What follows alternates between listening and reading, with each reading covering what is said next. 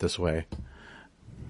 I'm gonna go ahead and try uh, to record it directly through Twitch, so I don't have to like or through OBS, so I don't have to go back through Twitch and download the, sh- the fucking feed after the fact. Yeah, that that sounds uh sounds fun. Oh yeah, it's it's a it's a hoot. It's a grand a grand old time. Let me go ahead and check the feed because I actually have made some audio adjustments myself. Yes, we'll get into that. We will. Um, but let me go ahead and uh, check the Twitch feed and make sure everything looks good and sounds good. Go ahead and give me one second.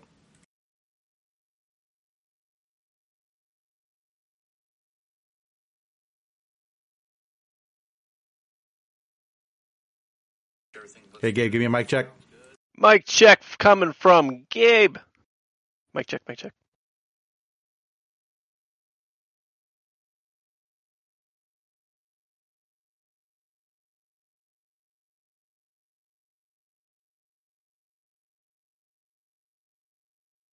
Cool. All right. Cool, cool. Um, I'll go ahead and close that down. This is episode what now? What is that the correct number? One. Yep. That is the, indeed the correct number. Very cool. Oh, sweet. We're dropping frames. I don't know how I'm possibly dropping frames on anything, so I don't have the time for this. Twitch, cut your shit out. How is it? You got uh you got cool math games running in the background. I guess so. What the fuck, bro? I just dropped. I dropped 127 frames. How is that even possible? Jesus Christ, man. The fuck, You man. can't be using the PC as a toaster oven. How many times I got to tell you this? We dug so. cheese out of your hard drives last time. I guess so. Fucking shit. All right, so I'm gonna do something a little bit different with the intro. I'm actually gonna play it on my end. Um, Ooh, live intro, live yeah, intro. live intro, and uh, so I don't have to edit in post because you know I'm just really just trying to cut out every little fiber of my my post production here. Hey man, I totally understand. I spent like 18 hours in post on my last video project. So. Yeah, I'm trying to cut all that bullshit out. So forgive me on the laziness front. So if you if I go silent for a little bit longer than I normally would, you know why. Uh, when it comes to the intro, but um, I think we're just about ready. Gabe, Yeah. are you ready? Oh yeah.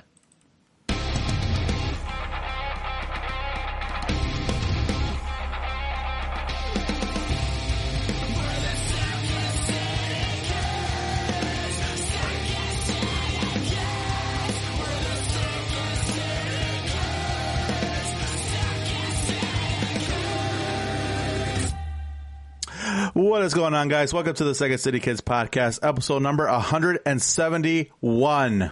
Oh my word, we're at 171. and we are back from the south side of Chicago, Illinois. And of course, it's your host, Jacob. And of course, I've had my, my, my trusty pal, Gabe. Gabe, how you doing, buddy? Hello.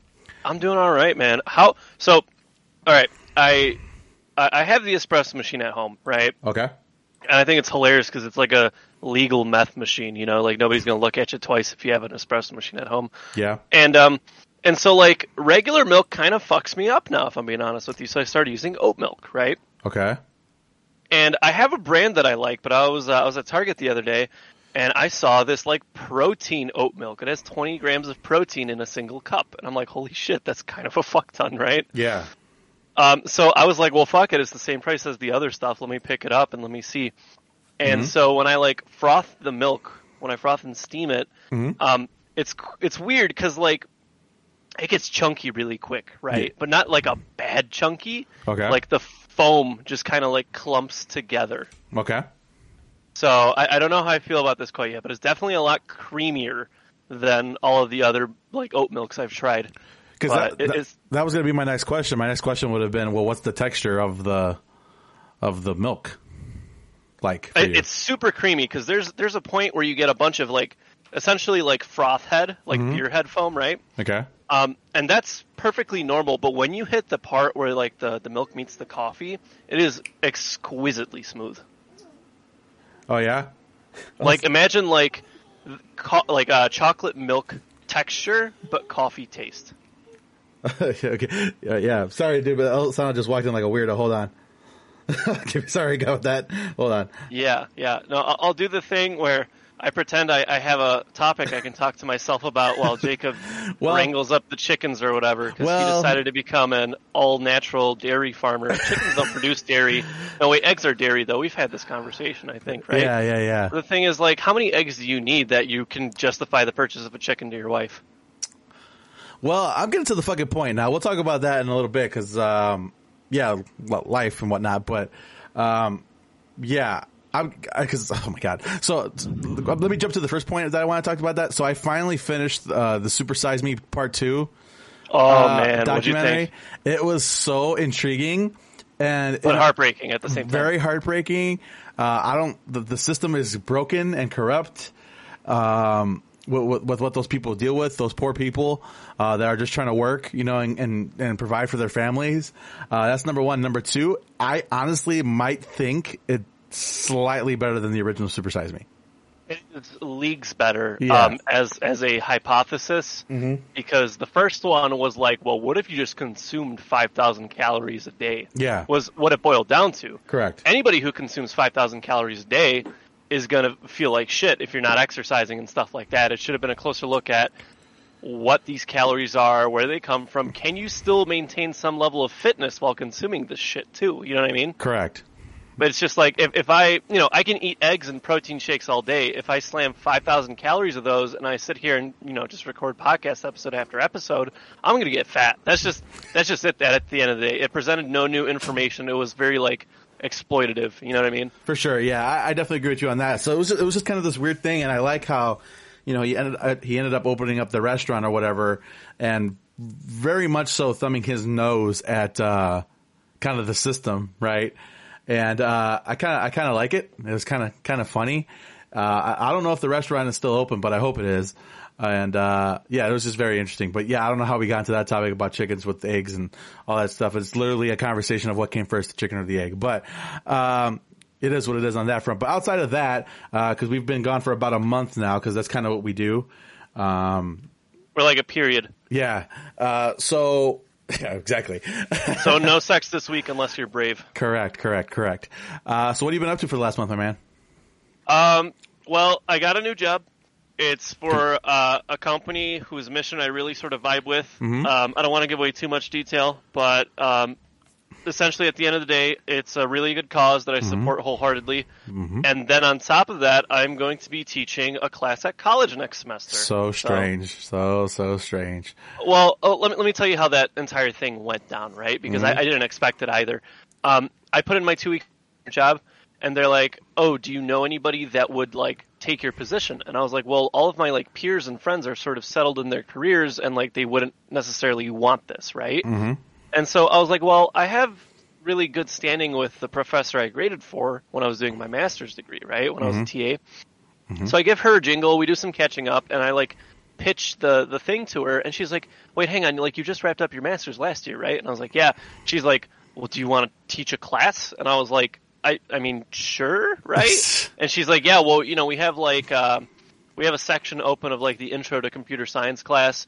And I think you'd be a good fit. We're like looking for someone to fill the position, and I was like, "Hey, like, you know, as long as it doesn't interfere with my nine to five, like I'll do it. And sure shit, had the interview today. It was cool because it was like the department head, which I know, Yep. and then uh, this one professor I'm like super tight with, and so it was just kind of like mostly catching up. You know what I mean? And it wasn't like an interview. It was just kind Yeah. of like, dude, like what have you been up to in the past year? Like tell us about this and that. And they were like, hey, if you want it, you have it. Like we know you'll do the work. And I was just like, yeah, works for me.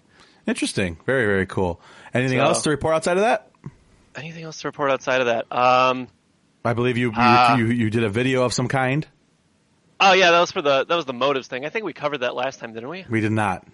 No. Okay. Yeah. So I drove out to Ohio uh, and met up with Motives, Mhm. who is also from Ohio. We did a review on um, Death Throes, their last album, Mm-hmm. and I just kind of DM'd them. I was like, "Yo, you guys cool if I pop by? You know, shoot some video, shoot some photos?" They're like, "Yeah, absolutely." I ended up like constructing uh, like a live show video of their opener Mm-hmm. um, and I kind of scrap, you know, put everything together. Uh, you know, did some EQing on the sound front, did some nice transitioning, cutting, and clipping on on the video front. Mhm. And I posted it, and they really liked it. And then the show with Silent Planet popped up in Cleveland, and I was like, "Yo!" And they're like, "Yep, come through. Like, we'll get your ticket settled." And I was like, "Cool." Nice, nice, very, very cool. yeah, I watched the video yeah. myself. It was very well put together, my man. So good job with that. Appreciate it, dude. Yeah, Uh, but uh, in September I'll be back there uh, with two cameras this time. Mm-hmm. Um, and you know, uh, may- maybe I'll talk to Garrett. Maybe he'll let me record them too. Ooh, that'd be fun. Yeah, yeah. So I think it's fun. They're they're, they're very they're a very good bunch of people. Yeah, I quite sure. enjoy them just as people, Mhm. aside from the band as well. So that's always like reassuring. It is. You are correct. Yeah, yeah, yeah. So, uh, for me, I also got a new job. I think we might have discussed that briefly. I think it was lined up, but uh, haven't quite made the jump yet. I've officially made the jump. Been there for almost a month now. Uh, it's going very, very well. Uh, so far, so far, so good. Uh, no warning signs of any kind, which is usually a good thing, or I would, I, you know, I would think. And, uh, yeah, I, I like the group of guys I'm working with, a much smaller company, much more homegrown, uh, not a big behemoth of a company like I'm used to working for. Um, which may, you know, scare some people away. But for me personally, I think that's kind of what uh, excited me about the opportunities because uh, what I do has larger implications on the company as a whole because the company is so much smaller, and uh, that's kind of what um, you know aided in my decision to make that, you know, to make that jump. Outside of the fact, a couple of personal things when it comes to my relationship with FedEx, especially near the end, um, I had to make the jump. They just made my decision easier for me. So, um, yeah. So that, that's, that's me. Other than that, my little boy is growing. He just turned three months two days ago and, uh, he's starting to smile finally. So that's good. I was a little worried about that. No, no offense, man. Your kid looks like it has a mortgage. Yeah, no, that's what everybody keeps on saying. He looks like an old man, a little old man. Uh, but that's okay. Uh, and like I said, I- I'm just glad that he's starting to smile a little bit because we had like, we got a little bit worried that he might be like a serial killer or something. So, um, that's good. You know, we don't have to worry about that, I guess. Is it weird having two of them around now? It, it, honestly, um, yeah, it is much more to juggle. Surreal. Yeah, it is much Okay. much more to juggle. There's a, a lot more moving parts to us as a family now. Uh, three to four is definitely a bigger jump than what one might think, uh, especially with Elisana because she's getting older now. She's going to be four next month. Like, holy shit! And um, she's just so smart and so big, and you know, it's just weird. It's a weird thing. Yeah, I um, you know, I, I was telling, I was telling Eve, I was like, dude, holy shit! I remember when Alisana was like that tiny, and now she's like speaking in full sentences. Yeah, and um, she's just incredibly smart, and it's just kind of kind of ridiculous. Uh, time has been flying by. Um, it just feels like yesterday we moved into this house, and now we filled it essentially. so um, this is just kind of a weird thing, but um, yeah, that's fatherhood, man. It is what it is. Um, you know, it's, it's going great so far. No complaints on that front at all. Everything is great. Uh, but with that being said, man, we have a fucking loaded ass agenda. Like it is gigantic. And, uh, we do need to get through some of these topics before, uh, we move on to anything else. So I believe you put something here on the notes. What is this? Yeah. Okay. So I guess let me let me open this up with how much are you willing to pay for a good burger? Approximately like a, I guess like a $60 burger.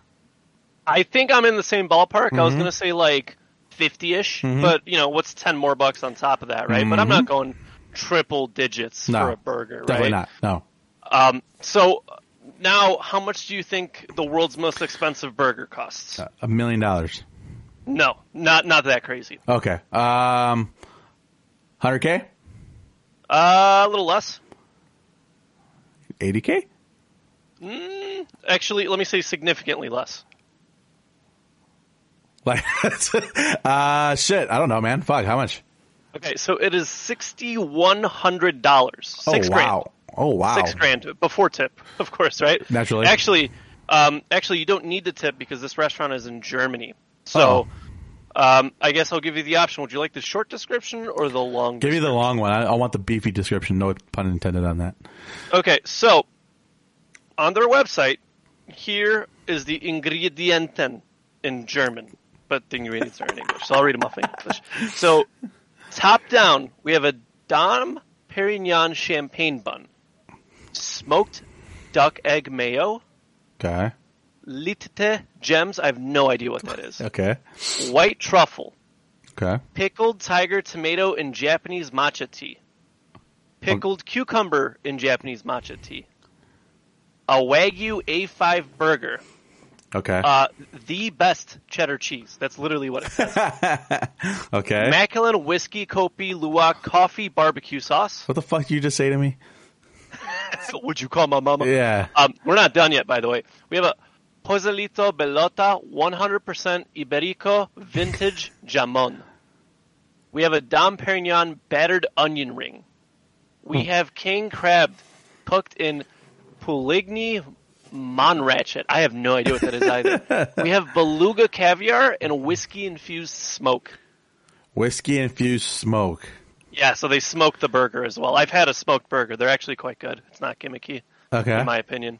But $6,100. huh. Yeah, you know, you thought Kuma's had wacky ideas, but Yeah, that's that's something that's something that's just extreme. The thing about a burger though, and I think you probably could agree on this, the best thing about a burger is the simplicity of it. Right? yeah. Well, actually, let me let me give a quick little shout out to a local place.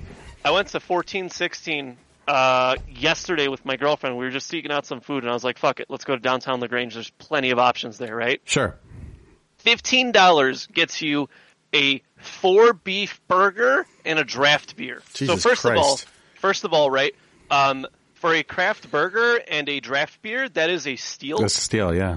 Secondly, um, if you get the burger by itself, the burger by itself is fifteen dollars. You are getting a fucking good beer for free, right? Yeah. Um, and dude, that burger, oh man, the textures on that motherfucker were wild. I can eat. You know this. Everybody Yes. knows this. Correct. I I ate that burger and I slammed that beer, and I was like a very good full, like a good healthy full.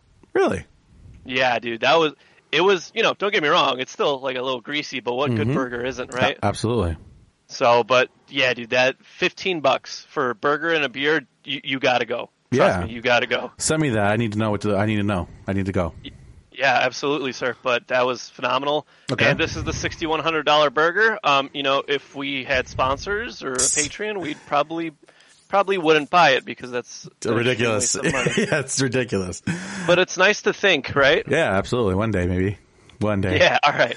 You ready for the actual topics now? Yeah, so like like I mentioned, it's gigantic. So we're just gonna we have like one, two, three, four, five, like seven reviews on this motherfucker. So let's just go ahead and get this going. So, um, a variety of films have released uh, in the last subsequent or last month subsequently since we've done the previous pod, and I want to knock out a couple of these.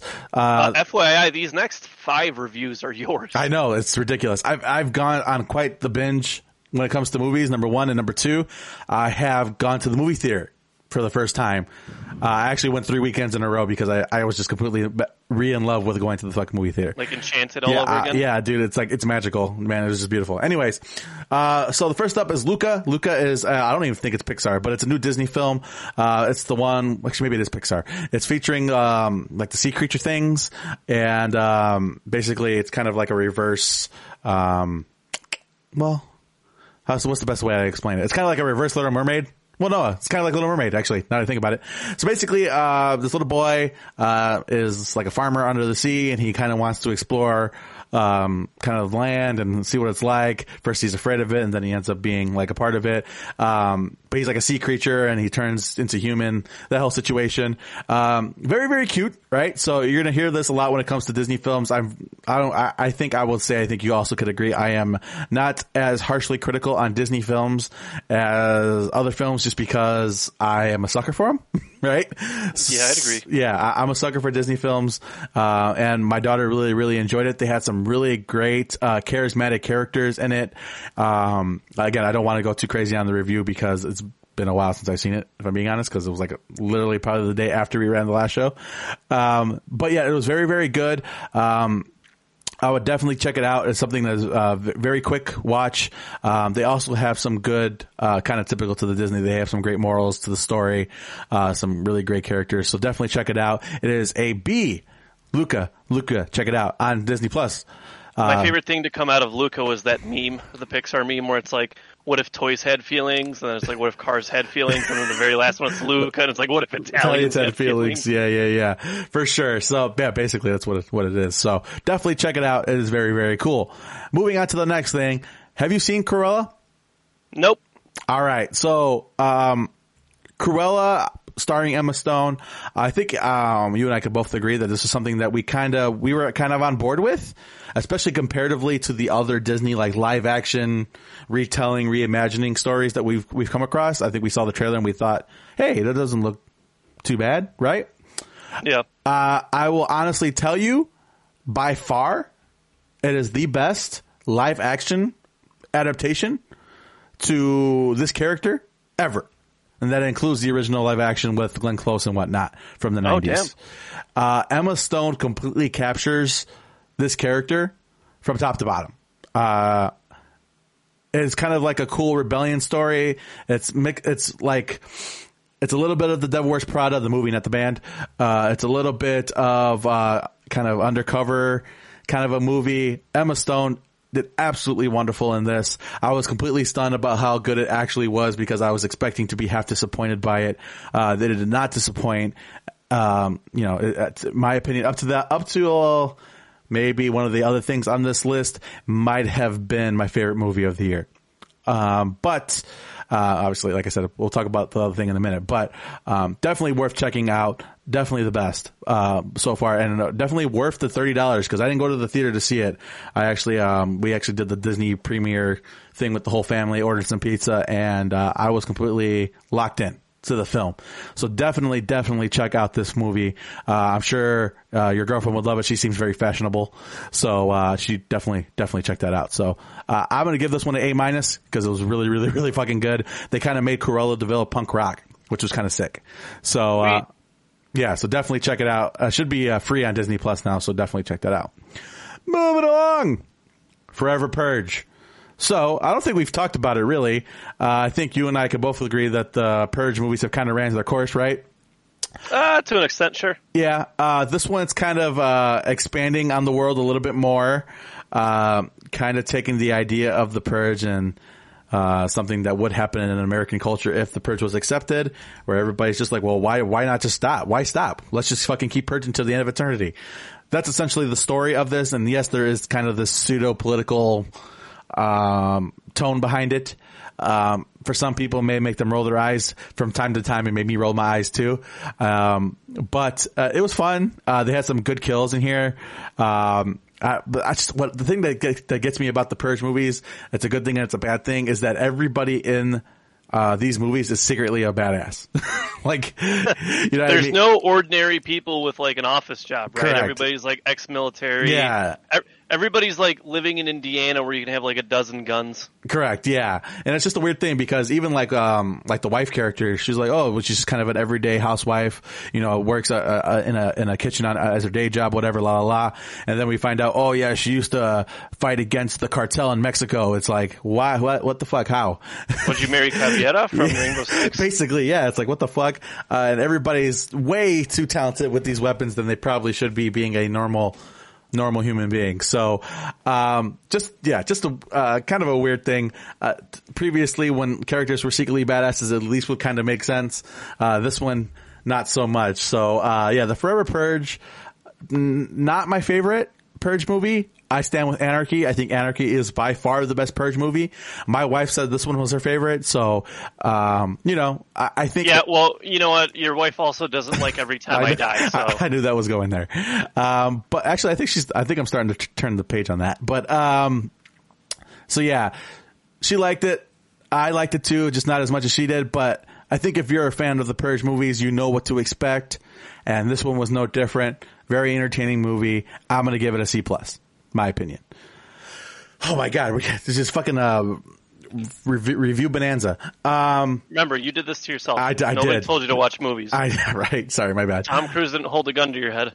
Yeah, I mean, maybe he did. I don't know. Anyways, Actually, knowing Tom Cruise would probably be a banana. Yeah. Anyways, next up, Black Widow. Uh, this is, I actually saw this in theaters. Black Widow, obviously, I don't have to explain it. It's an MCU movie, right? Um, actually very good. Scarlett Johansson made herself extremely likable. It added depth to a character that probably didn't have a whole lot. Um, you know, I don't know. The I the really the big complaint that I had, or actually the two big complaints, is number one, uh, there were some scenarios in this movie uh, that she shouldn't have survived. Now I get it; she's kind of the super badass assassin chick lady, but um, there are scenarios where she is not super. We know she is not super. Why the fuck is she surviving that scenario? You know what I mean? Like, oh man, maybe it's like a fictional work of art. I'm- You're supposed to suspend your disbelief. I get it. I get that. But, uh, still doesn't change the fact that she's doing shit she's not supposed to be doing. I'm just saying. I get it. But, um, but that wasn't even the biggest complaint. Uh, my biggest complaint with this film is its placement. Where, um, they released it. This movie should have been done post Civil War. Right? Uh, because that's where it fits in the timeline. Um, and not just that, but also because it would have added so much more complexity to what happened in Endgame with her and Hawkeye. Okay. Uh, because basically, I mean, I, I think her, her, I mean, we- we've seen Endgame's been out for fucking two years at this point. Her death in Endgame, right, uh, had, did have some death because essentially it was two best friends fighting, right? Um, one felt like he didn't deserve to live anymore because of what he has become. The other one felt like she had a, he had a family. He needs to live. If they added this post Civil War, you would have more of a, uh, it would have been more emotional had having her die than just what it was. So really, it was just the placement. Uh, overall, it was a very good film. Um, what they got kind of lined up next in the MCU is going to be uh, very, very interesting. Uh, what they kind of have us leaning towards is also going to be very interesting. Um, so definitely worth checking out. I'm a fan of all the MCU movies. I know Gabe's kind of out of it. Me personally, I enjoyed it quite a bit. Uh, so definitely check it out. It is a B. Moving along. Have you seen this one? Quiet Place? No, it's on my list though. Oh, my that goodness. feel any better? Oh my god. So, next up is A Quiet Place Part 2. Now, again, I speak for all of us because you and I talked about it in the past how the A Quiet Place, the first one might be one of the most original, one of the most um, intense viewing experiences uh, when it comes to horror within the last 10, probably 10, 15 years. Would you agree with that? Yeah, definitely up there with like uh, Ari Aster's work. Yeah. Yep. So um, when I heard uh, part two was coming out, I'm like, well, I didn't really think it was necessary, but I think it's worth checking out because they got John Krasinski back, Krasinski, whatever the fuck you say his name. They got him back, and uh, he's in the director's chair. Uh, so. So I'm like, you know, let's let's let's give it a look. So, starring Emily Blunt still and uh, Cillian Murphy. I love Cillian Murphy for the record. Um, it basically picks up where the last one left off. So it really kind of wears that part two um, title, and 100% it delivers. Um, when you watch this movie, you are holding your breath because you do not want to be the one in the movie theater to make noise. Oh damn. You know what I mean? Everybody, it was dead quiet. When the thing, shit really started to hit the fan, like really, really started to hit the fan, man, you, you, you didn't want to be the one to make the noise. Man, it was so, um, you know, you could cut the tension with a knife, like straight up. Uh, they did such a great job with this one. Now, um, what I have, what I did notice, I'm going to say, is that there was maybe some repetitiveness with plot. Uh, just slight notes here and there that you, you know, it's very similar to the first, but it is a part two, and it is literally 24 hours later. so, um, I get it. Uh, but they also added a scene that's kind of explaining day one of this takeover from these creatures. And it was so fucking intense, bro. Such a great job. Uh, John Krasinski should be, uh, applauded feverishly with his, uh, second attempt at, you know, directing a movie like this. He did such a good job. Everybody was great in the movie. Emily Blunt was absolutely fantastic. She stays fantastic though, but you know, uh, definitely so far, this is my favorite movie of the year. Uh, just, it was just really, really fucking good. A Quiet Place Part 2. Definitely check it out. It is definitely worth seeing in theaters if, if it's in your theater near you. Uh, so please check it out. This is just a different kind of experience. One of my biggest regrets was not seeing the first Quiet Place in theater. I saw it at home. So I'm glad I didn't uh, repeat that mistake this time around. It is an A every single day of the week. By far. Sweet. Yep. And that's my, my review bonanza. Go ahead. Sweet. All right, let's talk Scream 2022. So, uh, marketing is slowly starting to come out for this. Um, I guess what are your feelings? I feel like you're a little bit more attached to Scream than I am. gigantic Scream fan. Uh, I love the franchise as a whole. Um, I liked four a lot. I understand. Yeah, why, it was fun. I understand why people don't though. Um, I'm just curious on kind of what they're gonna do moving forward. Uh, they have to raise the stakes because we've made it through four movies with Dewey, Gale Weathers, and Sidney living. you know, um, they have to raise the stakes a little bit. I don't know the premise. I've stayed relatively distant from the news when it comes to this. Um, but you know, I'll see it for sure when it comes out. Uh, what news do you got for us when, on that regard? Do you have an opinion? Uh, you know what? I'm I'm kind of excited. I, I, as much as I don't let it on, I do enjoy the Scream movies. I Mm-hmm. think they're fun, and I think they sort of have their place among slasher fans, right? Mm-hmm. Um, I'm I'm curious to see, man. Uh, I I feel really optimistic after the whole Halloween thing. Yes. and I, I just feel like given the right circumstances and the right captain for this ship, it can be a very very good thing. Mm-hmm. So I'm looking forward to it. I'm um I feel good about it. I guess we'll see, right? Absolutely. I think um I think you kind of hit the nail on the head. Like I think Halloween's kind of got these uh maybe uh lesser I don't want to say lesser slasher films because Scream's definitely not lesser, but uh these these re- are these redoings or remakes or sequels to these new films that are coming out got them feeling a little bit more ballsy. They're like, "Hey, we can we can, if they can do it, you know, so can we." So um, yeah, I'm like I said, I'm definitely gonna check it out. I'm a big fan of the franchise. Love it, love it, love it. So um, yeah, I guess we'll have to wait and see what's going on with that. I, guess in addition to that, I feel like when that um, Nightmare on Elm Street remake in was that 2015 ish came out, It was like tw- it was earlier than that. It had to be 2012 then. 2010. 2010. Okay. I feel like when that came out, people were like ready to bury Mm-hmm. like slasher films, and especially after those like Texas Chainsaw Massacre remakes, which have good things in them, but you know, kind of pissed all over the original fans. Blah blah blah. Whatever. Right? I'm getting into it. Mm-hmm. Yep. But I feel like the Halloween one, people were like, okay, Whoa. it can be done. Yes, it can. It can be done. It absolutely proved it. So uh, yeah, it could be done. You just got to make sure that the person at the helm of this thing loves and respects the franchise. Because otherwise, it'll come off like shit. It'll come off like all the other, uh, you know, cash grab remakes from the mid 2000s onward.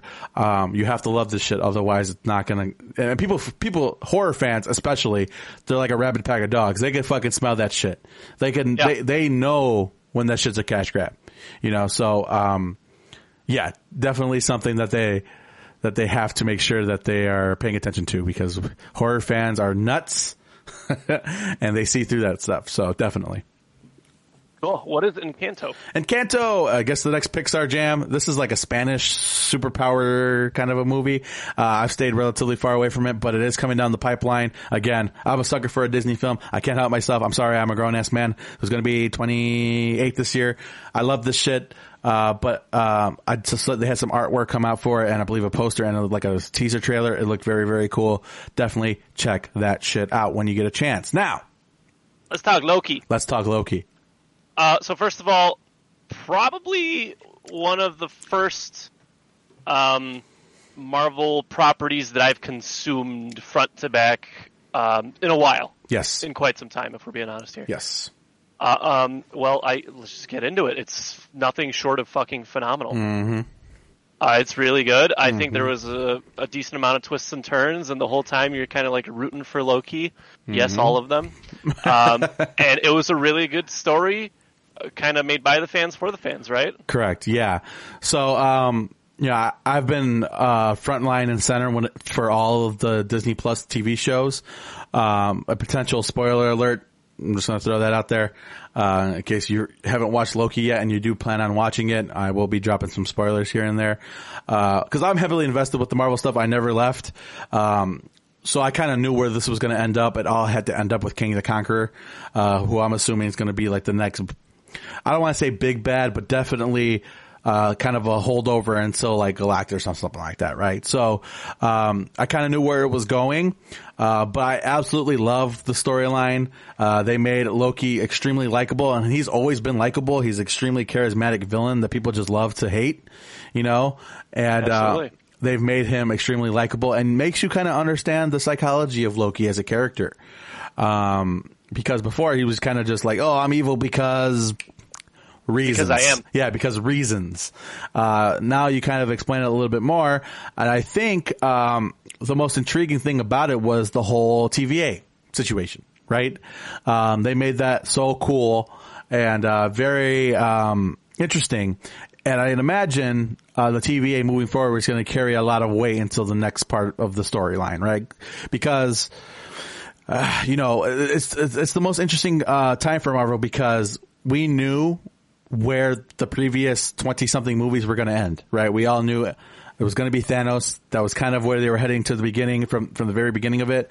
Now we're not so much on track with it. And it also gives them the opportunity with the multiverse and splitting timelines and stuff like that to tell stories that they probably wouldn't have had a chance to tell prior right? It allows a lot of creative freedom because if they make a decision and if the people don't like it, which they will because it's Kevin Feige and it's the MCU, but if they didn't like it, they could be say, they could just easily say, hey, you know, it's just a, this part of the, the, it's just a branched timeline. Don't worry about it. You know, Yep. so it's gone. Yep, it's gone. Don't worry about it. They can easily slap a band-aid on things that don't work. And like I said, they don't have a whole lot of swings and misses on, on, on the MCU front. They really haven't.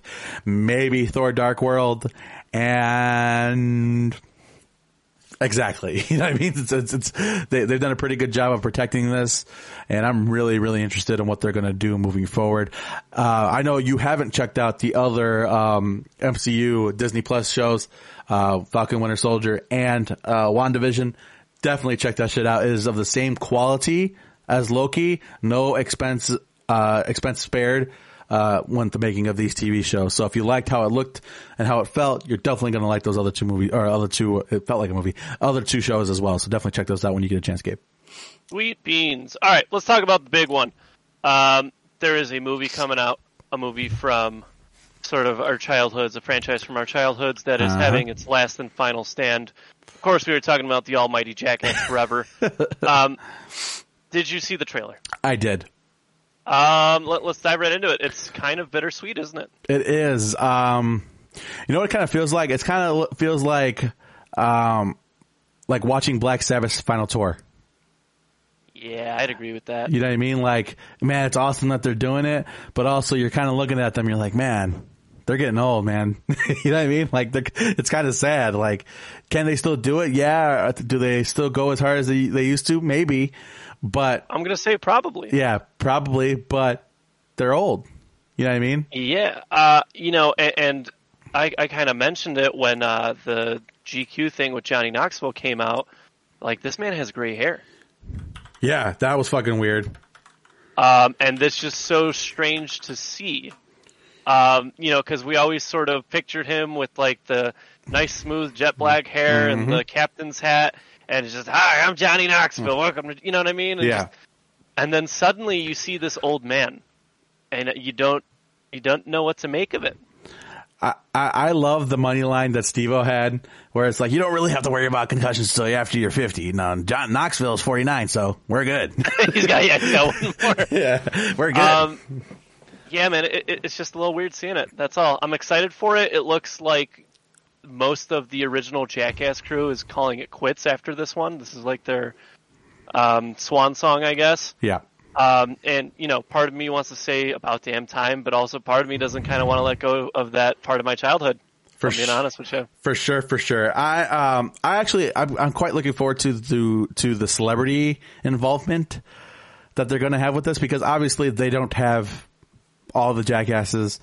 Ryan Dunn passed away. Bam can't get his life together for more than two seconds at a time. Like, but it looks like they had Machine Gun Kelly in it, which I thought was kind of interesting. uh, so I'm curious on who else they're going to pull in to get this done. Um, but yeah, it's definitely a little sad, you know. Um, it's definitely an era that uh, was very important to kind of um, the CKY skater culture kind of vibe, and you and I were very much a part of that, right? So um, I, I'm gonna see it in theaters because I don't. Dude, when I saw, I think it was Jackass Three. Dude, I was fucking on the floor. I could not contain myself. Yeah, I, I definitely am going to see it as well in theaters. That's my plan. Um, but yeah, dude, it's just one of those things that's like a little weird. Like I feel like the same sort of um, like you know soup pot of emotions that I Mm-hmm. felt when like Logan was coming out. You're like, you know, this is the last one. Mm-hmm. Like you know, you're you're probably never going to see the same formula ever on screen again. You know Yeah. what I mean? And it's just uh, it's a little strange to me. That's do, all. Do we know if they have um, Bam in it at all? I I have no idea. I I would imagine that maybe he was in a couple of stunts and there's some footage with him, but I again, it's one of those things where it's like, well, it depends on how serious everybody was about it. If they're like no bam period, then that means no bam period, right? Uh, man, it's just to me, it's sad because he was very much the godfather of of that. You know what I mean? I mean, because people people often associate uh, Jackass, um, you know, with, with Johnny Knoxville, and yeah, he had a large part of it. But what people don't understand is that that like those first couple episodes of Jackass was just cut up CKY. You know what I mean? Yeah, Like, and he he brought that formula in with him, you know. Correct. And um, it's kind of sad that I, I'm getting somebody in the chat saying there actually is no Bam at all in this movie. So that's heartbreaking. Uh, I'm sad that he, like I said, that he can't get his life together for more than two seconds at a time. Uh, I just wish he would get help, and uh, so we didn't have to, you know, go through all this and see the, the last Jackass film without him because Yeah, it's just sad. I mean, don't get me wrong. I'm very much pro Bam. I want him to be in this movie because it's just one of those things, man. Like he was part of the original sort of crew, right? yeah, Uh, but at the same time, I you know like what memorable stunts has Bam in particular done Bam himself. aside from skating? Well, I was gonna say when they would when he would fuck up Phil. Yeah, but you know at the same time, like Phil's old as well, man. Like That's true. You got to stop fucking harassing your dad at some point. I guess, but like, yeah, but I mean, I, I get that. Like, maybe he wasn't the, the like the most impressive when it comes to stunts, but the format was him. You know what I mean? It was. yeah, absolutely. it was and, him. and that you know Jackass, or I'm sorry, I should say Bam in particular, brought that necessary like skate relief. You know what I Mm-hmm. mean? Like Knoxville doesn't skate well. At all. Yeah, it's horrible. You know, like I like the dude. He, he's one of my favorite members, but he does not skate well at the end of the day. Like Bam, Wee Man, and a couple of the others like skate well, yeah. And uh, that that's just one of those things, man. But yeah, like I said, I'm excited to see excited to see it. Absolutely. Should, should be very, very cool. Uh, speaking of like childhood and like formative years, uh, Clerks 3 got greenlit. Yeah. Fucking Kevin Smith got his money to make Clerks 3. Uh, and I'm fucking excited for it. I'm jazzed about it. I like the last Jay and Silent Bob movie quite a bit. So, uh, I'm looking forward to this. Now, ho- I'm honestly hoping because I think we could all kind of agree that, uh, Kevin Smith universe kind of has gotten, uh, a little out of hand. Convoluted. Yeah, a little the com- Yeah, especially like after like Dogma, it really like everything got really strange, right? Uh, but uh, I kind of hope that it goes back to basics. You know what I mean? I'm kind of hoping that it's kind of a simpler film and more so an everyday life of a clerk who just doesn't want to fucking be at work. You know what I mean? Uh, and it still has those conversations. Um, you know that they would have prior to that because essentially, um, a lot That's of what made it so great. Yep, and that's even like the foundation of Clerks is kind of what helped, like me seeing Clerks and understanding Clerks and loving Clerks from childhood is kind of what um, you know feeds this podcast, right? It's essentially it's friends getting together and talking about random shit like they would at a fucking blockbuster or some shit like that. You know what I mean? And um, you know that that that's important to me. So hopefully they get it together. I know Kevin Smith is going to take very close uh, care of the, of this script um, because it's his baby. Uh, Without Clerks, we would not have Jay and Silent Bob. Just period. Right. So um, sir. hopefully it, it's good. You got any opinions on it? Um, again, one of those things that I'm kind of sort of excited for. There was a point in time where shit was cool, then it wasn't, and then it kind of came back around, and we're at that point right now. Yeah, yeah, yeah, for sure. And uh, yeah, I'm not even supposed to be here today, but um, yeah. So that that's kind of the thing. Clerks three, very excited for it. Uh, I believe, like I said, they they started doing readings for the script, so Kevin Smith got his money to get it done. And I know he's been taking it kind of on the teeth uh, recently because I guess the He Man thing isn't going off as well as people thought. So uh, I'm hoping that this helps him get his confidence back because I've stated it many, many times on this podcast. He is the American dream. So Yeah, absolutely. uh, I hope it works out for him, and I hope that uh, people give this movie a chance. So Clerks three, very excited. Gabe, what the fuck is this, and why is it on my on my thing? Okay, so um, The Exorcist is a very cursed movie, right? That's what they say. Mm-hmm. Uh, the original author, whose name eludes me, was very much in the camp of um, of uh, the Steven dude from SpongeBob, where they were like, okay, we can make this uh, like a media thing, but there's a couple of ground rules, and one of the ground rules for both were no remakes, no spin-offs, right? Um, and then the studio did so well that they wrote The Exorcist 2. And uh, the dude who wrote The Exorcist made the movie so fucking the, the script so horridly bad that it lost money on purpose, right? Uh-huh. Anyway, there's a remake coming around uh, because all things that once shown must require a remake down the line, right? Um, this is one of those ones where I'm like, I don't know, man. I don't know if this movie would do well in theaters now. So, if you said, Jacob, name me one horror film that should never be remade, That's like sacred ground, right? that is sacred ground, the first one out of my mouth would be The Exorcist. Yeah, and I would wholeheartedly agree with you on that one. Uh, you you cannot you cannot do this film again. It is impossible. There's no way. What the hell's going on with the Twitch stream? Hold on. Uh oh. Uh oh. I think my computer froze. That's not good. That is not good at all, my friend. Oh, son of a bitch. Hold on. Let me check it. What the fuck? I'm not even doing anything. I didn't even do anything. I'm not even supposed to be here today. Give me one second. I'm sorry, guys. Let me check to see if it's here. Okay, so that is good. I could close this down probably. Uh, why is it fucking frozen? Sorry. Give me one second. Everything looks good to you? All right, so I'm just going to keep it up here. I don't know why. Okay, so yeah, it looks like the. Oh, there we go. What the fuck? That was weird. All right, sorry about that, guys.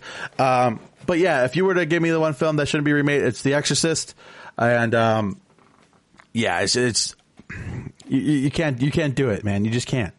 Um, it's it, like you said, it's sacred ground, and also we already know what's going to happen, man. Like they're going to um, take this movie and all of the things that made the original one so wonderful and so unique. Uh, they're gonna fucking 2020 it. Massacre it. Yeah, 20, Yep. 2021 it, and um, you know they're gonna make make it a joke, and um, I don't know. It, just it doesn't it doesn't it doesn't sit very well with me.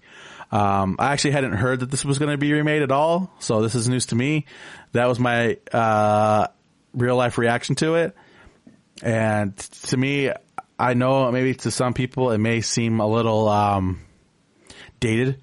To me, it's still one of the scariest movies ever made. So I don't know. Yeah, my my whole thing is that it came out at a very very good time in U.S. history, and now it's like, do we even have the attention span for something like this? No, we do not. Don't get me wrong, it's not a slow burn, but by no means is it tense full 110 percent of the time at the end of the day, right?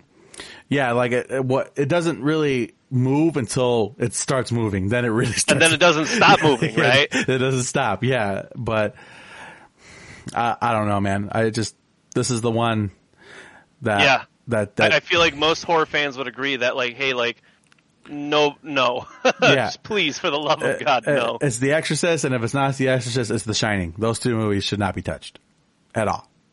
Okay, so I guess we got our general feelings on that. Talk to me about Mm-hmm. Ghostbusters. Ghostbusters Afterlife. You seen the trailer for this by chance? I have not, no. Bro, I am so fucking jazzed about this film. Uh, they made it look so fucking cool. Um, so yeah, man, the, the, the it's, it's the new Ghostbusters, and they essentially made children the Ghostbusters. They are the grandchildren of Egon, uh, and essentially him uh, or his family have inherited this farmhouse that he has in the middle of nowhere, and you got all of the original Ghostbuster stuff in there, right? And Sweet. Yep. And apparently, um, it was done with some kind of intention because, uh, where he put this farmhouse is supposed to be like the epicenter of some like really strange ghost activity, and he kind of left things behind for his family to kind of take over. It looks sick as fuck, and they need. I need it. I need it directly into my veins because it actually looks really, really good, which is the polar opposite of what everything else looked like Ghostbusters since the original one. so, uh, Yeah. yeah. So, uh, if you ever Just seen the bump that shit right in. Absolutely. Uh, definitely, definitely check out the trailer when you get a chance. If you have not checked out the trailer in the chat, please check it out when you get a chance because it looks really, really, really, really, really, really cool. Moving along. American Horror Stories. Um, have you seen any of these, by the way? I have not. So, American Horror Stories is essentially um, the new rendition of American Horror Story. I guess that's the best way I can describe it. They do like one-off episodes, Yeah. so the entire story is, is contained within an episode or two. Okay. Uh, the first two are interconnected, and they go back to the house from the first season. Mm-hmm. Um, it was fine. It was fun. Um, one of the ones though, the drive-through, really like genuinely impressed me with how, how quality that one was. Um, it's on Hulu, available to watch. Uh, they do the whole thing where you gotta wait a new week for the episode, but they're four episodes deep right now. Um, and I'm I'm digging it. I didn't think I'd enjoy it. Um, again, my whole thing is like, do we even have the attention span to consume this sort of media anymore? Right? Because the whole supposition of American Horror Stories was that this grand story unfolds over however many episodes in the season. yeah. But now it's like bite-sized bits. It's fun. It's consumable. Some of them are great. Some of them are okay. But like I said, I'm, I'm kind of intrigued. I, I like this sort of self-containment within an episode. They're bite-sized, easy to watch. You can pick it the fuck up whenever you want, and it's entertaining. You know, that's the whole point. You know what you want, Gabe? What? What you really want is the Twilight Zone. That's what you really want. Yeah. Yeah. But that's another one. Don't fucking touch the Twilight Zone. yeah. So, um, okay, cool. I'll definitely get get a jump on that. Um, I think, uh, you know, uh, I, I like American. I like the idea of American Horror Story more than actually some of the episodes. If I'm being honest, uh, you know, they had good seasons and they had meh seasons. They def- just what it is. they definitely have. So, um, yeah, that's cool. I'm, I'm glad that they're taking more of a uh, Twilight Zone style approach to it. Uh, like you said, kind of keeping these stories self-contained, nice little neat package, and uh, you know, moving on. So that's good stuff. Now, let's go ahead and get into gaming. So gaming, Hell re- relatively short, uh, especially compared to the, the rest of the shit. Um, but yeah, so let's go ahead and get to it. So I don't know if you, you you've seen this yet, um, but uh, Nickelodeon has announced a um, Super Smash Brothers style All Star game featuring all your favorite Nickelodeon characters, including some like serious legacy characters like fucking the monsters from Real Monsters and shit. Uh, Oh, damn. yeah, Oh. yeah, they're they're going deep, bro. Uh, they have some really some really really uh, throwback characters. I think I saw Stick Stickly too. Um, I did. This is the game that I didn't know I needed. um, now, obviously, I'm not expecting fucking it to end up on the Evo circuit at all, but I kind of love the idea of this. Yeah, I mean, they definitely have a, a pretty good ro- roster of uh, characters, and I think it'll be fun. You know, it, it's um because Sega did the same thing, and it did okay. It, it definitely didn't do, you know, fighting game numbers, right? But it was fun. You got to sort of see all your favorites in one place, and I'm not inherently opposed to the Nickelodeon version of that. Yeah, it's um yeah, it just looked really fucking cool, man. It was just a weird a weird thing. I, I didn't know who was asking for it necessarily, but I'm glad that they did because it's happening and I am in. Uh, Yeah, man. Nickelodeon All Star Brawl. So again, check out the trailer if you can because you're gonna be really fucking stunned by it. It's really, really kind of. I think I saw Nigel Thornberry in there. Like, it's just gonna get intense for Greg's sure. gonna main Nigel Uh, Thornberry. absolutely, he is. Feel it in my bones. Absolutely, he is. So uh, I believe this is you. Cool. Yeah, let's talk. Uh, so, Avatar Legends, right? We all like a good, uh, good Avatar-related product. Um, so, what is this? This is a tabletop RPG game format that's coming out. So, much like how Dungeons and Dragons is a format at its core, this is going to be a format centered around the Avatar: The Last Airbender universe.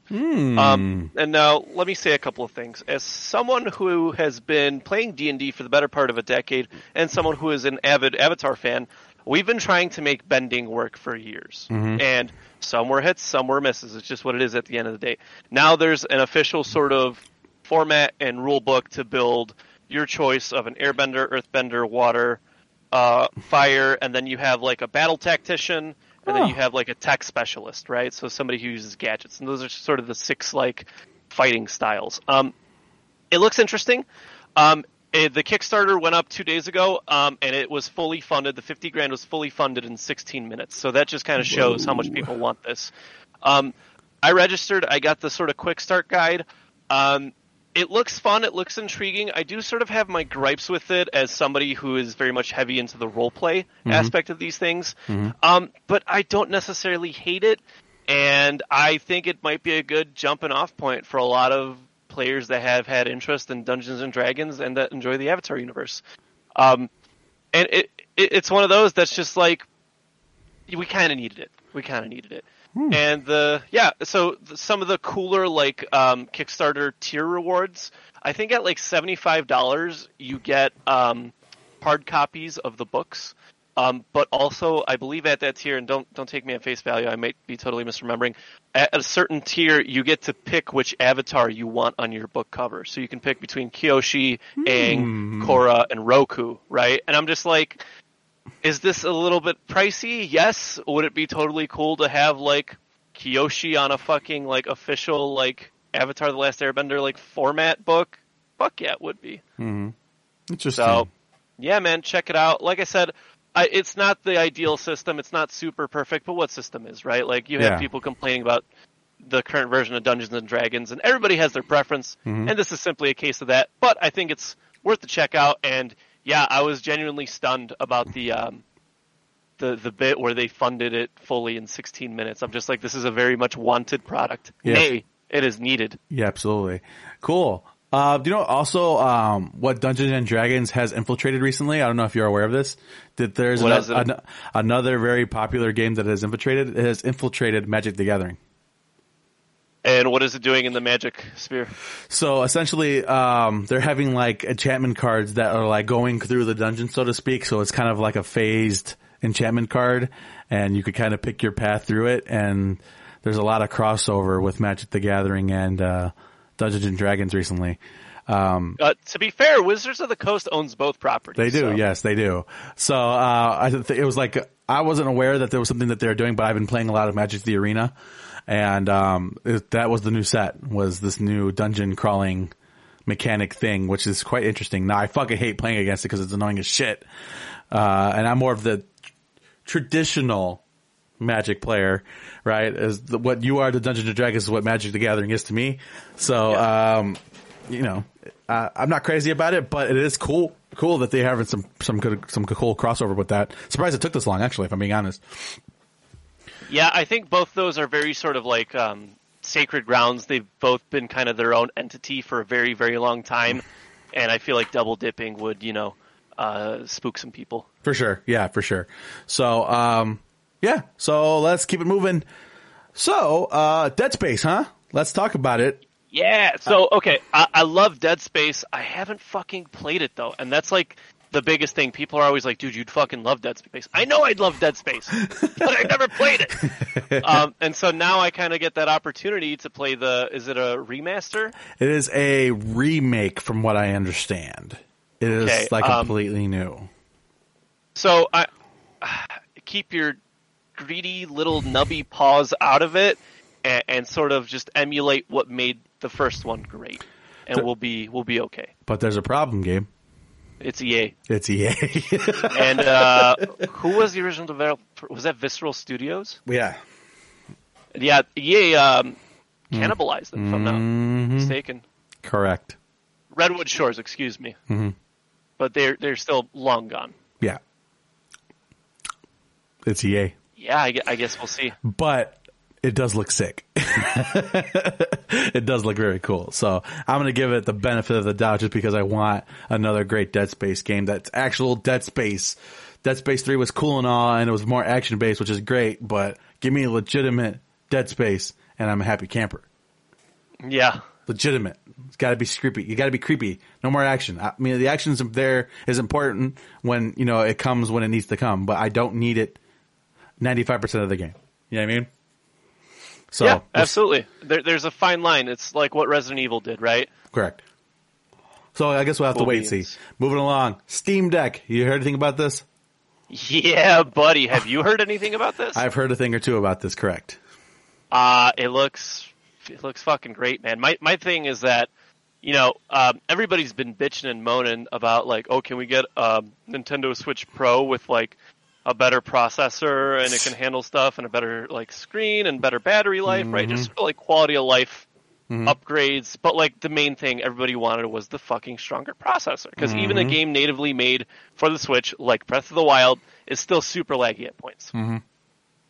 Um, and then Nintendo dropped the Switch OLED, which just has a fancy new screen, mm-hmm. and then Steam a week later says, "Fuck it, we'll do it ourselves," and they drop this thing.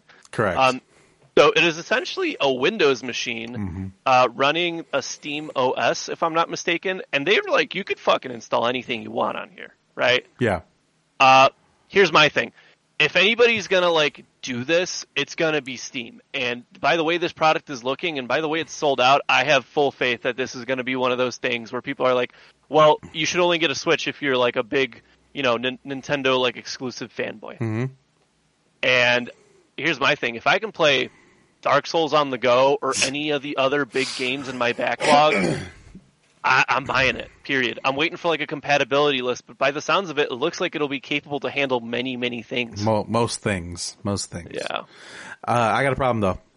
What's your problem? Do you recall a little item called the Steam Box? The Steam Box, I do. What the fuck happened with that?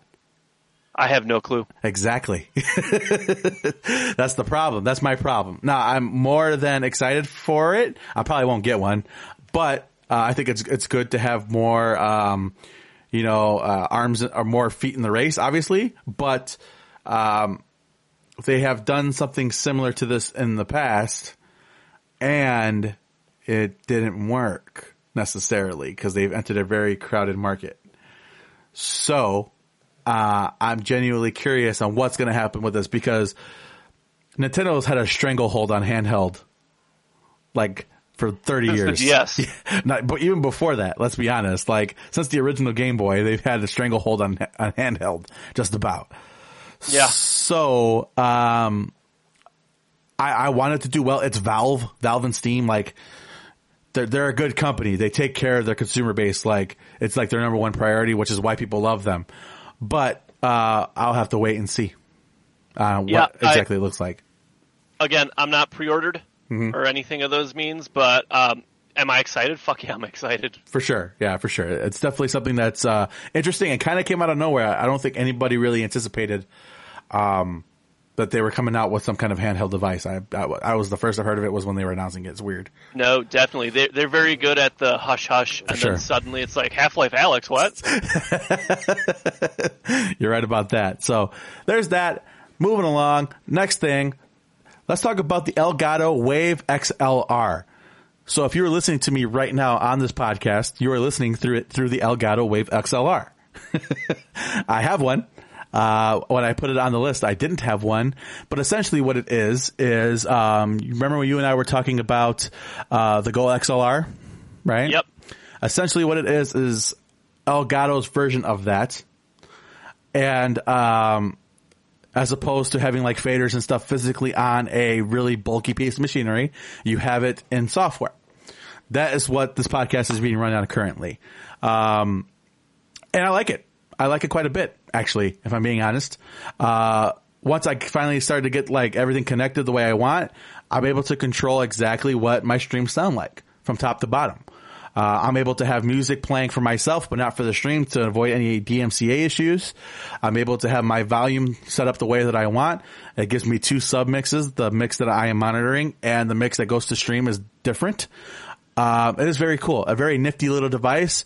Uh, cause I was going to get uh, the Go XLR. That was something that you think you and I talked about for a, a decent amount of time, but I just never got around to it because it is a very expensive piece of machinery, uh, and a very expensive piece of gear. Uh, this thing comes in at 150 bucks. Nice. So uh, I 150% recommend, and I wouldn't say it if I wasn't uh, you know using it right now, but I am, and I like it a lot. I like the fact that I can actually monitor my fucking gameplay and my what's going on in Discord as an example without having to have fucking OBS open. So um, yeah, I like it quite a bit. Definitely very cool. Uh, if you're looking for something to simplify your gaming setup, I think it's a good way to do it, especially when it comes to audio. Because in my opinion, when it comes to like streaming and stuff like that, audio is the most important thing. Um, so uh, yeah, I, I like it a lot. It is very very cool and it's got my full endorsement. So definitely check out the Wave XLR. I have officially removed my uh, audio interface from my setup. Uh, the only time I'll use it is if I'm recording music or something like that. So, yeah, cool stuff. Cool. Yep. Cool, cool, cool, cool, cool. Let's get into music news and reviews. Sure. We got quite a bit to get through. Absolutely. Uh, so first of all, I slapped this one on here. Teenage Bottle Rocket, uh, an old school punk band, threw a show in Florida, and it was infamously dubbed as the Vax Show. If you were vaccinated, you got in for free. If you were not vaccinated, the ticket prices were something crazy exorbitant, like I think like five grand or some shit to get in. Oh, wow. And I just think it's hilarious. So. okay. Um, yeah, you had to bring proof, obviously, but Mm-hmm. I'm just like, hey, man, you know, what do you expect a punk band to do? yeah, for sure, for sure. Uh, I mean, cool, cool beans, I guess. Um, yeah. Yeah, moving on. Yeah. Um, so the Saosin debacle. Um, ha- have you seen anything about I this? have not heard anything about this. Okay, so I don't remember who it was. I think it was somebody from the band, but they were like, "Oh, it's Say Ocean, not Saosin," Mm-hmm. and everybody was freaking the fuck out. Mm-hmm. Uh, what's your take on this? It is Say Ocean, yeah, that is correct. but I, Okay. I, I say it's Saosin, but it, originally it was Say, Seocean. That kind of, it kind of, and then it kind of took on a life of its own, and then people started saying it wrong, and everybody started saying it wrong. So yeah, it is Seocean though. That is the correct way to say it. Cool. Well, yeah, there you go. An OG fan of Ocean. Um, please do not murder us. Um, that would be nice. Okay, moving on to Ice Nine Kills, the band that just keeps on gimmicking. Yeah, so uh, they've announced the new album. They've dropped a new song. Uh, have you heard the new song? Uh, it's um, it's hip to be scared or Have whatever. to be scared. Uh, it's okay. Yeah, um, it's based on American Psycho, which I don't really classify as a horror film, but we're not gonna get into that. Um, and yeah, they're dropping off the new album. It's Silver Scream Part Two. Whatever, man. Uh, they, I mean, I'll give them this. They know how to write a fucking really good chorus. Um, Um, they, they're very good at marketing the Mm-hmm. album and keeping people interested, and that that goes in part with being a band and making numbers. At the end of the day, Mm-hmm. you and I have our reservations about this, but at the end of the day, if you're doing well, do what you got to do. Particularly, they put on a good live show. Sure, they got a couple bangers, but I'm not going out of my way to see this one, boss. Yeah, I, I'm, I'm gonna pay close attention to it, but um, again, it's it's coming off as horror the musical as opposed to songs written about a horror movie. Is coming off as like horror musicals, and it's just starting to rub me the wrong way a little bit. I'm not gonna lie. Uh, but it all started with uh, the Scream song. The Scream song was like it's Scream the musical. It's not even, you know, I mean, it's not even the same quality of like American Nightmare or anything like that. It's weird. Yeah. All right, let's move along. do what you got to do. Uh, Blake Hardman, uh, he has the departed counterparts. Um, I, I don't know how I feel about this because he was originally in Hundredth, and a lot of those early Hundredth albums I hold near and dear to my heart. I think they're absolutely phenomenal. And he left them, and then he was in Counterparts, and we loved them in Counterparts. You know, Nothing Left to Love was fucking phenomenal. Even the album before that was like very good, like A tier.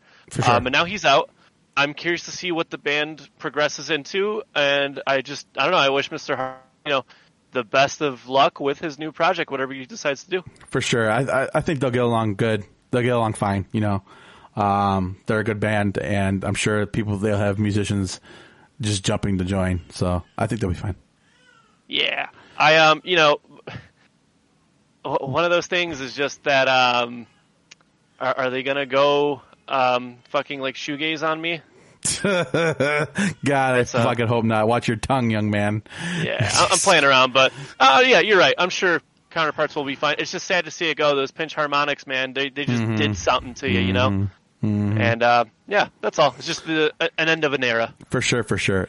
Moving along. Victims, uh, album number four. What is the subtitle for album number four? I don't think we put it on here. Ah, shit. Let me look it up. I just, I have it. Hold on. Give me one Something second. brutal and nasty, of like, much like the album. Um, well, I was just looking at it. What the fuck did it go? I downloaded some extra shit. Hold on, I'm sorry. oh Lord, Yeah, we are a professional podcast. It is called. I'm sorry if you hear my child screaming, by the way, because he kind of just lives in screaming at the moment. Not the same way that I do either. Numb, numb the ache. okay, start us off. Um, I am at see like every time they they drop something, it's just it blows my mind because there's only three of them. It's- Yeah, I just yeah, yeah. don't- I, There's, there is only there's literally fucking three of them, Yeah. and they put out music that has the same girth as a fucking band with nine members. exactly. Yeah, they could pull off Slipknot covers, and you're like, oh yeah, there's got to be like seven of them, right? No, it's just just three of them. Uh it's it's it's, it's, it's incredible to me. Number one, because they're local and their quality of their music and the quality of their production spares no expense. And they, if you would have told me they're signed by a major label, and I would totally believe you. I don't know how they pull off that sound. Um, and it's just it's it's super impressive. So, um, yeah, man, it's it's it's a really good piece of work. Uh, there's a bunch of bangers on this album from top to bottom. It's just relentless assault on your ears in a good way. And uh, yeah, I play them before my streams now, so I like Victims a lot. Um, and I'm just impressed by them. I just I, just- I can't get it. I just don't understand. my my little fragile brain can't handle how awesome they are. So uh, yeah, weird, very very weird. Um, I- feel like I don't know. Sometimes I have a lot to say about albums, but I feel like some of my better um, reviews go by what I don't say, Hmm. and I feel like you encompass that wholeheartedly. Mm-hmm. Victims is a band that does not fuck around. They're a band that deserves to be around more than anybody fucking else. And you know, Mm-hmm. we sit here and we sing and we praise bands like Sanction and Mm. bands like Dead Awake, and you know, Mm-hmm. and there is just something wildly stupid about the shit they put out in the most bestest way. And if you want to talk about pack leaders, there's nobody better than victims right now because yeah, yeah. these dudes live, you know, 20 minutes from us Mm-hmm. and they're reaching all across the country with their music and they're Mm-hmm. reaching overseas and there's fucking 3 of them. yeah, I don't This know. literally blows my victims if you ever listen to this let me let me shoot video for oh, you Oh, here it we would be go. a fucking honor and a pleasure Here we But- go. Li- listen there's only so many combinations of words out there to describe what this album does and i am like i, I am lack lacking the right combination to describe that It's almost like we're not worthy to even talk about it. it's just i don't know i feel like the album gave me a concussion Yeah, and then like i'm that. coming back for seconds Yeah, it's weird. It's a weird, weird kind of situation. But yeah, definitely check it out if you're into heavy music. Holy shit! yeah, I you know it, I know it's well, it's not early. It's the fucking eighth month of the year. Mm-hmm. But if you want to talk about forerunners, this is Yep. this is definitely up there. Gonna have to agree with that too. All right, so let's get into because my kid's crying, so I'm trying to wrap it up. Let's go ahead and get into uh, certified bangers of the week. Sure, let's talk about the big boys at Under Oath. Um, Yeah. so they actually dropped two singles by the time we got around to recording this. The 1st Mm-hmm. one's called "Damn Excuses." The second one's called "Hallelujah." Let's dive into "Damn Excuses." Um, the moment this dropped, I was like, "Hey, New Oath, check it out!" And then I was just like, "Yo, this is a cut above Erase Me." And I didn't love the album. I know you did, but even you agreed with me on that point. Yeah, I agree. Uh, the Giants are back yes. and you know, I feel like we say this every time they drop new music, right? But like, I feel like, oh, I feel like this is just what we fucking needed. Yeah. Um, uh, damn excuses is something straight out of Lost in the Sound of Separation, in my opinion. Absolutely. Uh, but in like in a good way, like a fresh way. Um, it's a little bit more industrial than uh, other things that they have done. Um, and it's, it came out swinging, which is important, right? Um, so I'm glad that they released a heavy track, especially when it comes related to the other one. So next up, uh, I guess the album's going to be called uh, Voyeurist, which I think is an interesting album title. Yeah. Uh, the next song is called Hallelujah. Now you want to talk about a song on the other end of the spectrum, right?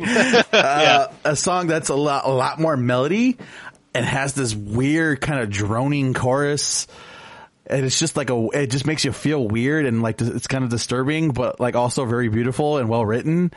And it's almost this this song probably more so than anything else they've done up to this point is like a pure amalgamation of everything they've ever done ever. You, you want a hot take? Go ahead. This is the best and it's almost an insult to call it an interlude right? But this is sort of the best um one of those songs that's like the in between, the transition to another song. Mm-hmm. This is probably their best one since like Salma. Sa- Well, you know what I'm getting. but at. it's a real song though yeah, and you know I don't want to put it in that category. Yeah. Right. But like you know damn well that the track before this and the track after this We're gonna are gonna be. well the track before it is like, damn excuses so At, the moment, yeah. no it, it is on the album it is Oh, Damn- okay. damn excuses is number one this song is number two Cool. Yeah. I am very much excited. Um, Under Oath, you know, I was kind of off them with the last album, but we, we got we got some good fucking shit going. You, on. you know they got a, a song with Ghostemane on this album. Uh, yeah, I'm I'm not. I don't hate it. I, the idea of it because Ghostemane also has a punk band, and and he's Uh-huh. he's one of us at the end of the day. He just has Sure. an astrophysics degree, but no, he does. I, I shit you not. Really? Yeah, no, he's a very smart dude. Um, but uh, we'll see. We'll see how it goes. For sure. That's, yeah. that's, I'm just gonna leave it at that. Yeah. So very well done. Um, I'm ready because I'm talking about a. er, Well, you see, see, you, I just did what you did. I'm talking about a potential album of the year candidate right here. So we'll see. Uh, Phinehas, what is up, Phinehas? It's been a while, man. I'm excited. Did you listen to it in the night? Yeah, and then my fucking uh, fingernails started bleeding. Yeah, I um. There's very few songs out there that make me like I don't know feel like a Viking. Um, def definitely definitely one of them. Okay. Um, it's so great to have these dudes back, you know, since because I think the last time they dropped music was when we saw them open up for Vanna in what 2015, Mm-hmm. Sounds about 16. yeah, sounds about right. Um, and just I don't know, very talented group of people. Um, and they just there's something unique about the music they present. It has so much personality, and I feel like this is a very wildly underrated band. I'm so happy to see them back. For sure. Mm-hmm. I can't wait for this album. That's that's pretty much all I got to say. If you have me excited for your album, your singles are, are doing something right. Yep. I agree. I like it. It was really good. I liked it a lot. Yeah, boy. Speaking about singles, um, the plot in you. Yeah. the plot and you dropped a single called "Face Me." Mm-hmm. Um, so you know, j- just for for context, right? Just to kind of revive everybody's memory here, uh, "Dispose" is one of my one of four albums that has a 10 out of 10 score for me. Mm-hmm. Now I don't hand those out. There's only four or five of those in the existence of this podcast, and. Face Me has all of the characteristics I like about what made that album good, and then some on top of it. Uh, the first time I heard that opening scream, dude, I just, I like could not believe it. Right? I was just waiting for. it. I was like, oh man, like don't tell me they like leaned hardcore into like the pop stuff. Like I don't want that. And then boom, it came and just like my entire like world froze for a moment. Mm-hmm. Uh, what do you What do you think of it? All right. So, um, I liked it a lot, like a lot, a lot. Um, I was kind of in the same boat as you. I'm like, oh no, they're getting a little, uh, a little poppy on us with the, some of the production. The intro, right? Yeah, with some of the produ- early production on the song, I'm like, okay. And I wasn't like totally hating it. I'm like, okay. I'm like, I can see them going this direction, and then it just kind of takes off and soars. And then it gets like really heavy at near the end. it's like, okay, sweet. Um, I just want to commend. His name is Landon, right? yeah. I want to commend his vocal performance. Uh, I'm, he's starting to enter like Sam Carter, Marcus Bridges territory for like vocalizing vocals. Uh, I- You feel that Yeah. fucking emotion. yeah, for sure. Uh, the song moves quite a bit. Uh, it goes through a variety of transitions from styles and from one to another.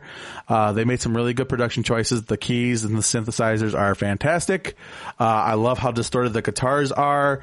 Drums are relatively simple, but, um, you know, it's the sum is greater than, than its parts, you know, so, um, very, very, very good song. Uh, I'm really much looking forward to the, this album because we're talking about another album of the year contender because I think you and I both had the, I think you might have had Dispose number one. I think I might have had number two on my list that year, I think.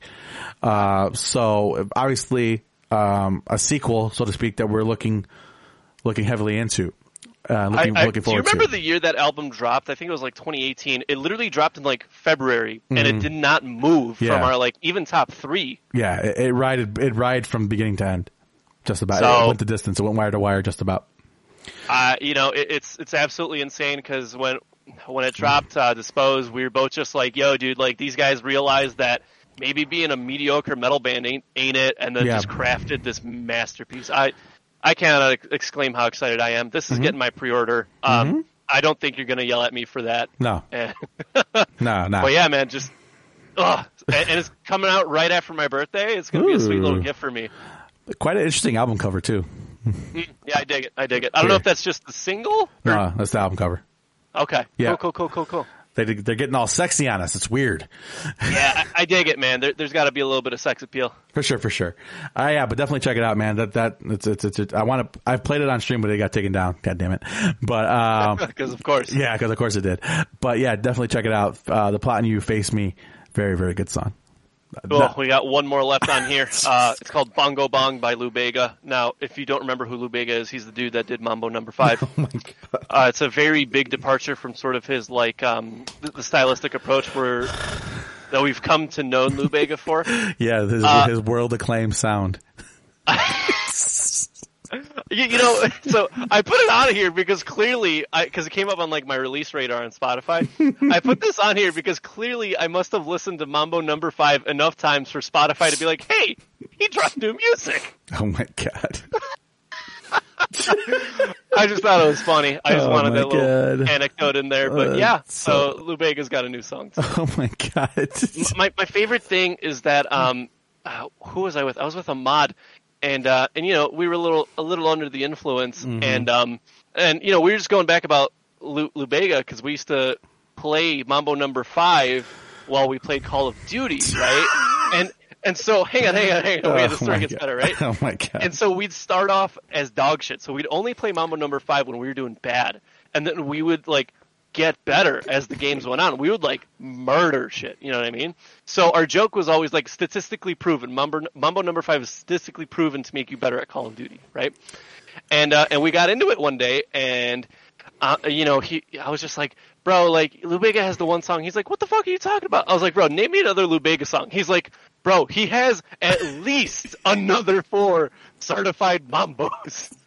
and I just, I dude, I lost. I could not keep a straight face. See, like I used to use I used to listen to Suicide Silence Genocide when I wanted to get amped up in Call of Duty. Gabe listens to fucking Lou Bega Mambo number five. I don't understand. I don't get it. But Your yeah, I. I guess check check it out. If no, you're, let's uh, not. Yeah, I, I, he put this on here, and I'm like, oh my god. We we spent I think a minute of talk, a minute and a half talking about Lou Bega, and it's approximately a minute and a half longer than I wanted to talk about Lou Bega on this podcast. Sweet. You got any closing comments, questions, or concerns for episode 171? No, I believe that was it. So thank you guys for joining us this week or this fucking month episode of the Second City Kids podcast. Again, this was episode 171 171 and we will be back as soon as we can with episode 172. And 172. You guys know the deal. Follow us on all the places that you could get your podcasts. Uh, if you want to hear us talk about bullshit, because that's essentially what we do is we talk about bullshit every single time we run the show.